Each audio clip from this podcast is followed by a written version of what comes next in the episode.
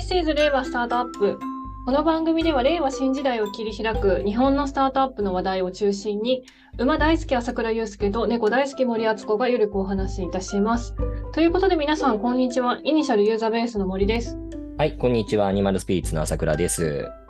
さくらさん、前回は広島からお送りいただきましたが、あ、そっか、そうだね。そうなんです。あの、広島はいかがでしたか広島は、あのーあそうですね、けど、実際にその現地のスタートアップの方なんかともお会いして、あのーあんまり存じ上げなかったんですけど、今まで。けど、はいはいそれこそ、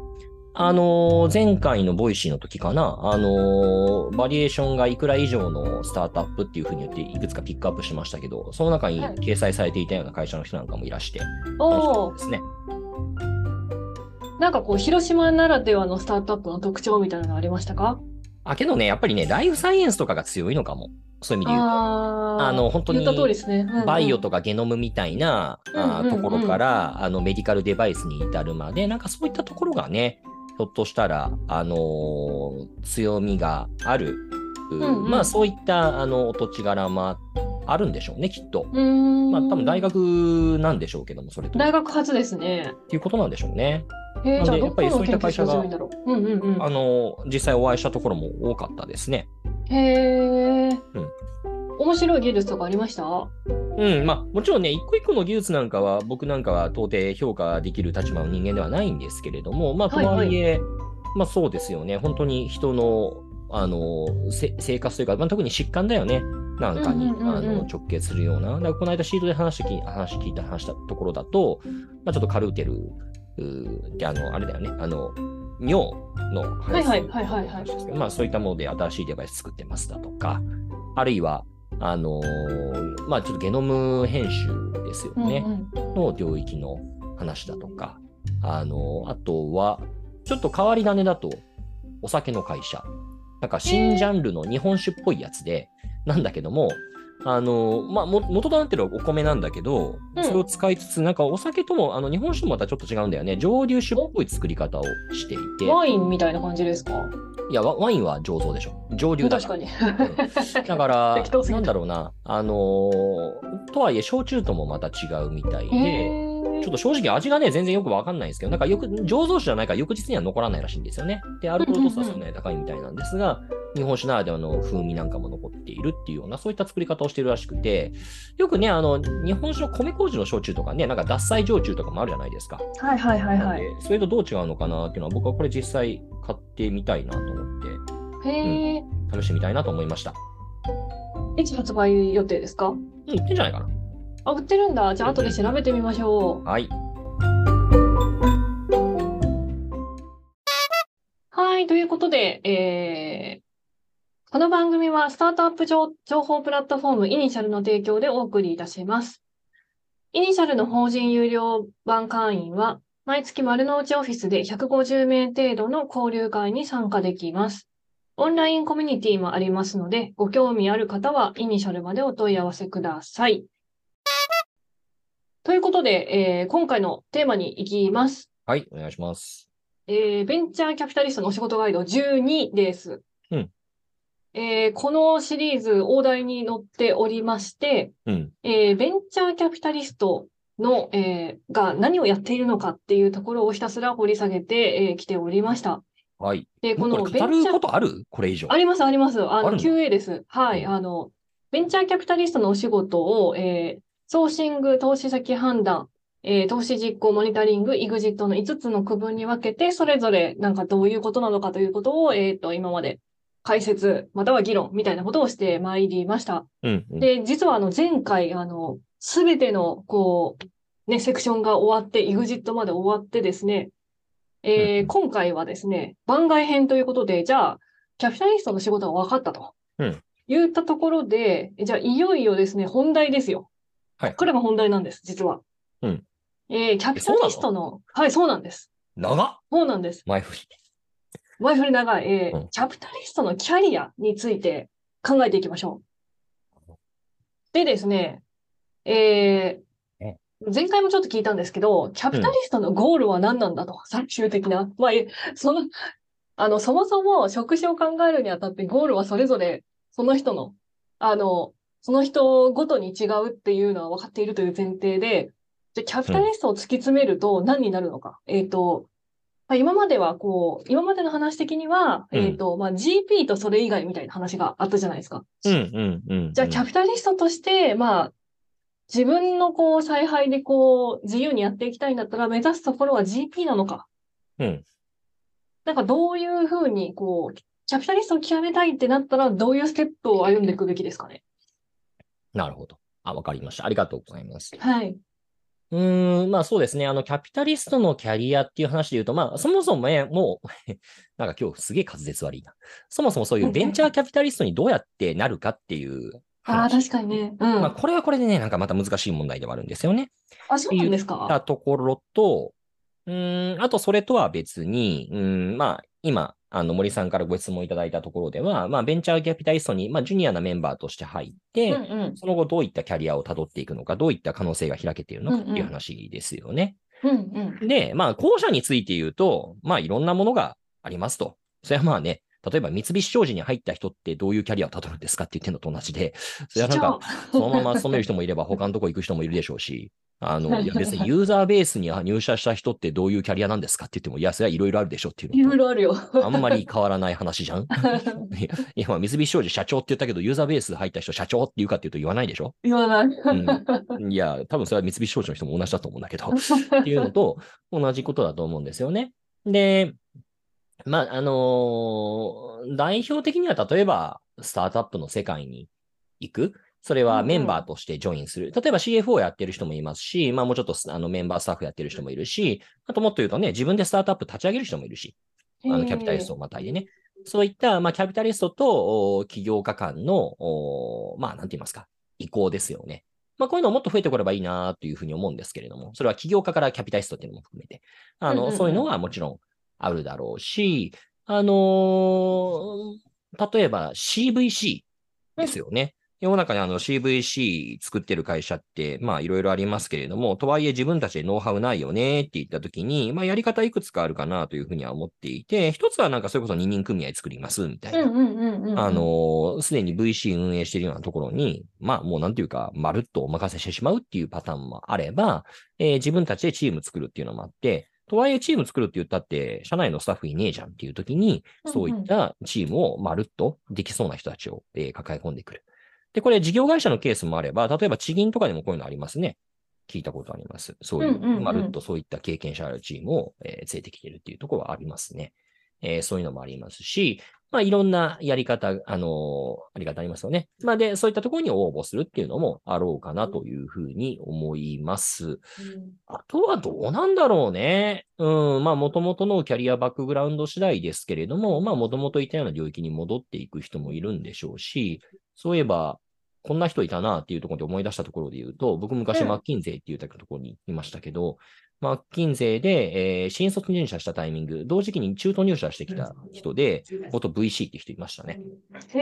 え。 2007年なんでまだ VC っていうのは全然市民権得てないし、まあ独立系 VC ってほぼない時代でしたけうれんども、うんまあ、某金融系の VC から来た人っていうのがいましたね。マッキンゼうん。ーの。へだえか。らそういったプロフェッショナルファームにえー転籍するっていう人もいるんでしょうという意味においては、まあそんなの、あの人の数あれば人の数だけキャリアあうんるのうんうんうでんバラバラなんですけれども、まあ一方で今日多分森さんがお聞きになりたい内容としては、あーその VC という仕事をしながら、あーその道を極めながらどこに行けるのかっていう話だと思っていて。そうです、そうです。ですよね。で、それにお答えすると、えっ、と、もう明確に答えは2つで、えーその自分が勤めている、あるいはそこから転籍するでもいいんですけれども、そういったうんうん VC の中で GP を目指す。これが1うんつ。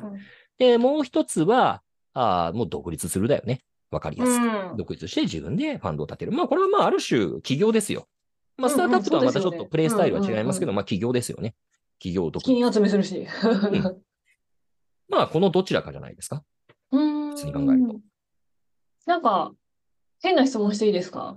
変な質問しか受けたことない気がしますけど、どうぞ。あ、そうですか。あの、難易度的にはどっちがむずいんですかえっと、それは、各社の中で GP になるのと、そうそうそうそどっちも難しいっていうのが答えですね。まあ。う。まあ、なんか難しさの質が違う気もするなって直感的には。うん。まあ、なんだろうな。それってなんかものすごい狙いずくめでやっていかないとできないところもあるけれども、一方うでんそういった可能性が開けてくるのかどうなのかっていうのは、オポチュニスティックな側面ってあるじゃないですか。例えば GP 狙うっていうふうに言っていても、既存の GP とか創業者の人たちが、そもそもなんかその、叩き上げの人を GP にする気がなかったら、そんなもんないわけだし、可能性としてそうなんです、そうなんです。うんだし、独立するって言ったって、じゃあそういったあーお金の出し主、LP が集まるのかどうなのかっていったことと、あと、なんだろうな、まあその、その時の、えー、市況、うんうん、まあ、例えば今なんてすごく悪いって言われてるわけですよね。うんうんうんで、実際独立しようとして、えーやっぱり、うーん、まあなかなかちょっと今のマーケット環境っていうのを鑑みて、えーうんうんうんちょっと断念しましたっていう人は、まあ結構いますし、へーまあそういった中でね、えー、まあどっちが難しいっていうのはなかなか言えないな。うん。うん。朝倉さんは、あれですよね。え、いきなり GP になってるファンドっていう意味で言うと、僕はどこか VC で下積み働いた経験っていうのはないので、えーそういう意味で言うとおっしゃる通りですね。うん。まあそれのその意味パターンもあり得るってことですねよね。うん そういうパターンもあり得るってことですよ。うん、まあけど確かにちょっと珍しいかもしれませんね。うんうんうん。で、やっぱりそれは、うーん、けど究極ね、VC って変な話、お金があればできるわけですよ。まあ、お金があれば。お金があれ ば。おだけ金があどそれのおば。金をどう集めるかっていうのが大変なわけじゃないですか。そうです、そうです。いや、なんかいきなりね、自分がものすごく大金持ちで全部手金でやるわって言ったら、その瞬間 VC ですよ。確か VC というに。かファミリーオフィスエンジですェけル ど。あ、ファミリーまオフあ、ィエスンかジェルだけどさ、なんかスーパーエンジェルみたいなのって、まあもうほぼ変わんないじゃない ?VC、あの C の。ああ、そうですね。て資金規模すごいですよね。日本にしたって、そういったスーパーエンジェルで、そんじょそこのあのシード VC よりも全然チケットサイズ大きいですよとか、リードしかやりませんっていう人いますよ。うん。それってもうもはや、ね、まあ確かにエンジェルだし、あの人様からお金預かってるかどうかっていうところが、まあ大きな線引きで言うと、まあうんうん VC とは確かに言わないんだけれども、うんうん。やってることほぼ変わんないよねっていううんうんうん。気もする。。というか、まあなるほより、どより本質的かもしれないっていう気もすうる。ん。なるほど。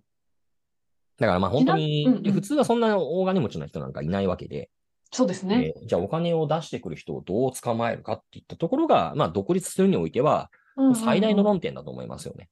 ああ、それがあれですよね。あの、鶏卵の話になりますけど、あの、うん実績があったらお金が集められる。うんでも、お金がないと実績を作れないみたいな。うん、 だしね、ただその実績っていうのもまた難しい話で、うんうんうんまあ、すごいちょっと生々しい話になってしまいますけれども、今回僕がアニマルスピリッツっていうファンドを今年から立ち上げてるじゃないですか。はいはいはい。これね、実績としてでゼロっていうふうにカウントされるわけですよ。僕の実な績。るほど。で、なんで見てるかっていうと、いや、まあね、それこちらの立場としてはね、いや、お言葉ですけど、それなりに今まで自分自身スタートアップやってきたし、そういったご出資もしてるんですよっていうことは、当然ね、うんうん主張はするんますし、うんうんうんうん現場の方レベルではそれはわかるんですよっていうふうにおっしゃってくださることもありますけれども、うんまあ基本はやっぱりチームとして、会社として、はいはいはいはい。えーファンドを運用した経験があるか、別にあなたじゃないでしょうと。で、ちゃんとファンドとして、とはいえね、例えばファンド1本やるとしても、10年間じゃないですか。うんうんうん。事業のね、サイクルとしては、まあまあ長いですよね。長いですね。うんうん。中継で10年ってなかなか出てこないですからね。やっぱりうんうんうん5年ってなったら長いよねってなるうん話で。うん。で、それだけ付き合いする。いや、要はね、下手な話さ、そんじょそこらの上場企業の社長よりも任期長いわけですよ、10年っていうと。確かに、だから確その間かににね、仮に、なんか事業会社からお金を出していただく場合であれば、社長変わるわけですよ、普通に考えると。確かに。な、何回転かしますよね。 2回転するんじゃない普通うにん考えるとね。で、まあ、おそらくカウンターパートの担当の人もいなくなるわけですよ。うんうん。まあ、よくあるパターンですよね。うんうん。てか、まあ、基本そうなるというふうに思っておいた方がいい。うんうんうん。なった時に、それぐらい自分たちの任期よりも長い期間、会社としての付き合い続く中において、まあ、だからなんか、あれなんだよね。これ、ちょっと違う文脈になるけど、事業会社の方がそういう意味で言うと短期目線なんだよね。 変な話。うんうんうんうんよくあの、うん事業会社の方が長期でとか言って言うんだけどさ、いや、担当ベースで変わるじゃないですか。10年同じところでやりませんよねってなると、経営者だって10年やりませんよねってなると、うんうんうん事業会社の方が短期なんだよね、目線で言うと。まあ、言うてる意味わかりあます。ごめんなさい、もの、のすごい一般論で言ってます。そうじゃない会社うんうんうんもあのあると思いますし、そういうところはあるよという前提のもとでお話してますけど、一般論としてはそうです。はいはい。してなった時ね、えっと、話を元に戻すとですね、まあ、そんだけ長い付き合いをするときに、えーこの人たちそもそもチームとして大丈夫なのと。人としてっていうのは分かったけど、子としてはは分かったけど、組織として大丈夫なのってことを当うん然。うんうんで、これ事業会社とかじゃなくて、例えば機関投資家なんかになってくると、うん。別にね、あの、機関投資家って一本付き合って終わりじゃないんですよ。うんうん。めんどくさいんで、彼らとしては、そういう新しい付き合いするのって。それよりは、信頼できるところに、まあ、次もその次もその次もっていうふうにお任せしたいわけですよね。まあそうってでなすったね。時に、当然、えー、じゃあ、組織とはじして初めてですよねっていうのは、もう絶対言われる。うん。うん。という中において、やっぱり、なんて言うんでしょうね。あのー、一望ファンドっていうのはそういう意味で言うと、うん。まあ、それは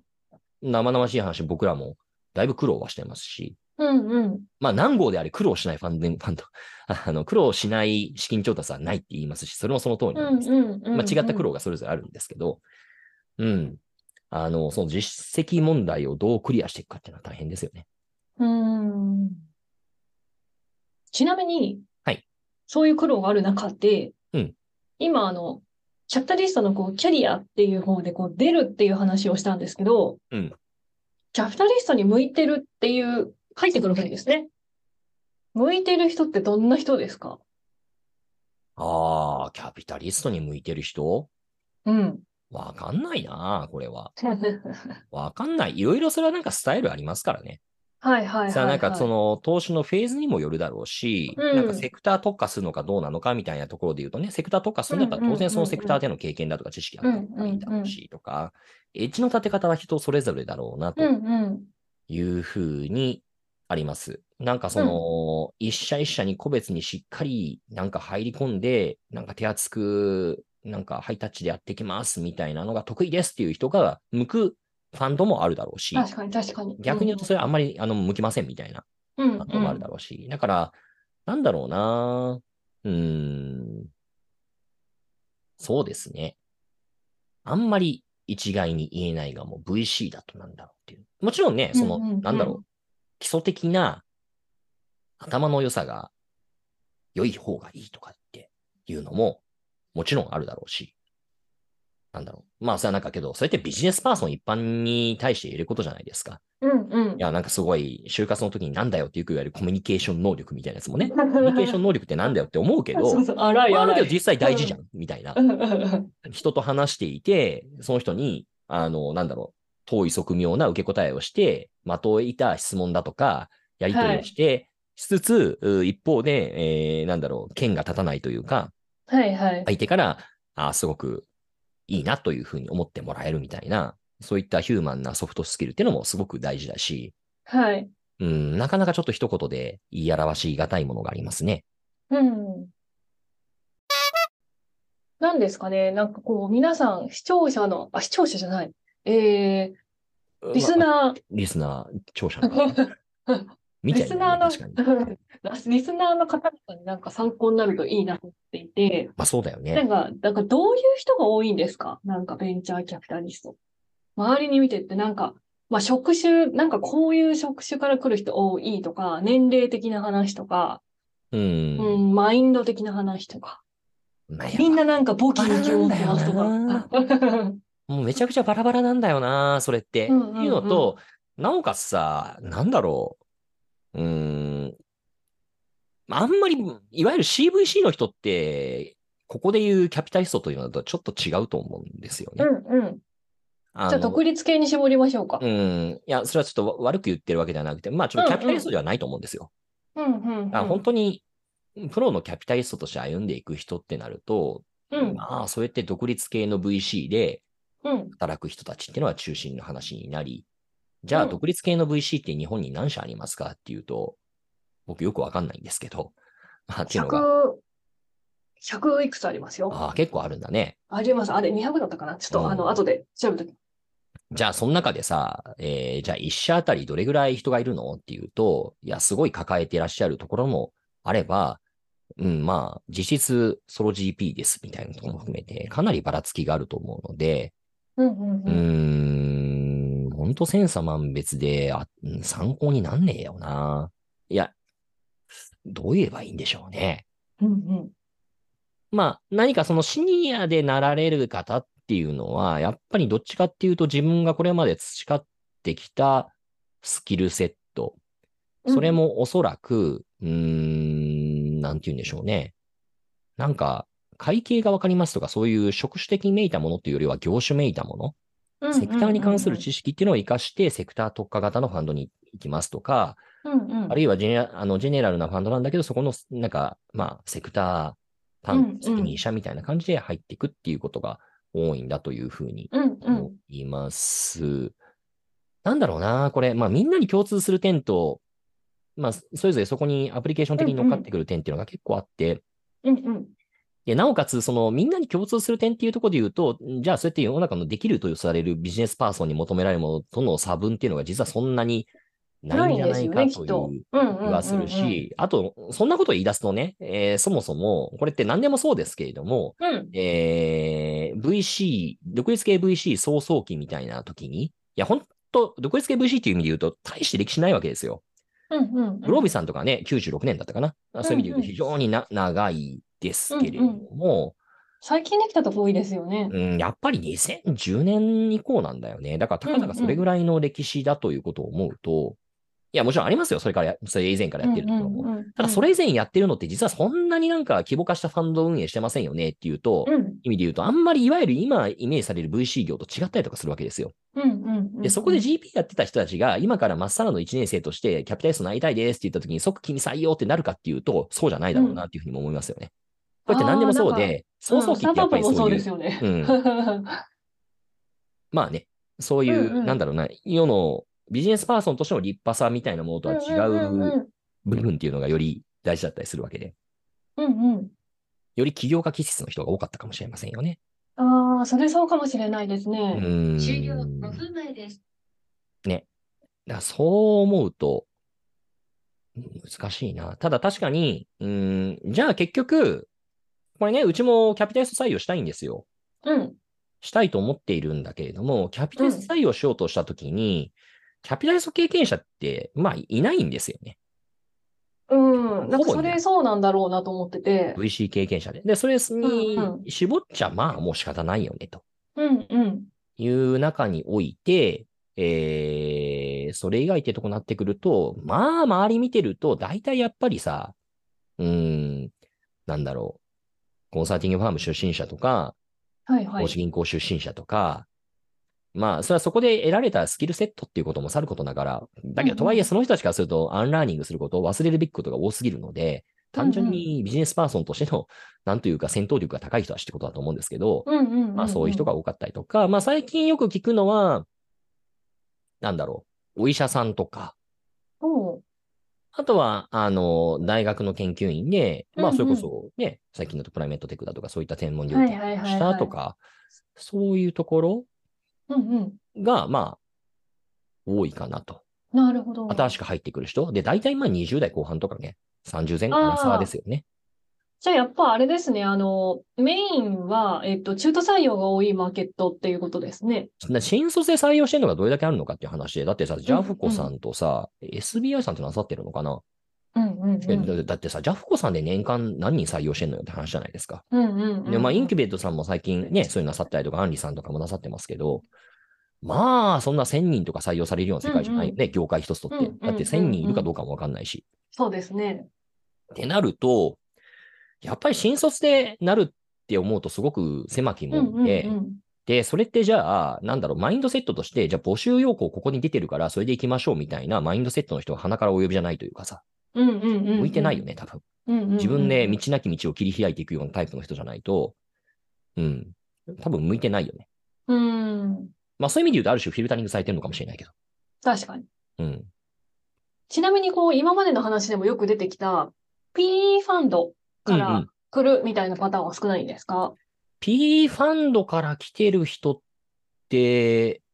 まあけどいるか。例えばスパイ、あの、バイネームになっちゃいますけど、スパイラルのち千葉さんとかもともとカーライルいらした方ですからね。 あだあ。あの、P からスタートアップ挟んで、なんかいきなりごめんなさい、千葉さんこんなとこに名前 出して。一応ね、あの、大学の同級生だからいいと思うんですけども。そうなんですか。う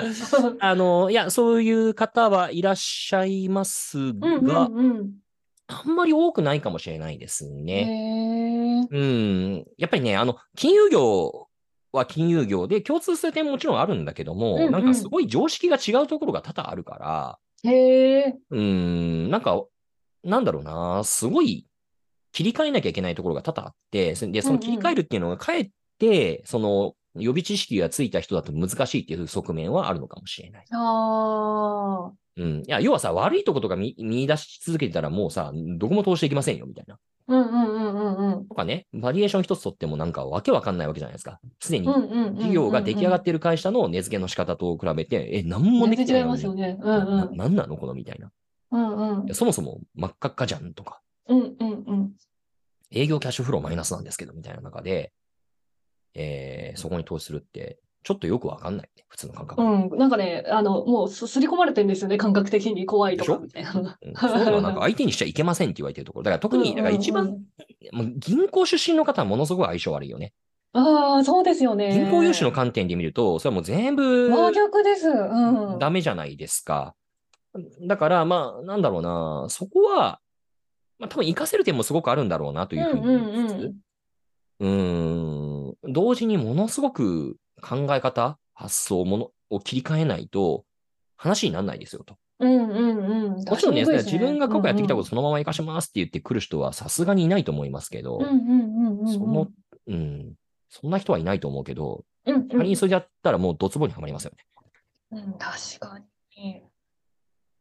ということで、ベンチャーキャピタリストの向いてる人、あと、えーキャリアについてお話をしてきました。うん、次これ回ね3時もう一間ぐらい個話したよね、本当は。うん、で、次回ね、まだね、き、聞いてない、聞き足りてないとこがあるので、そこを聞いていきたいと思っております。わかりました。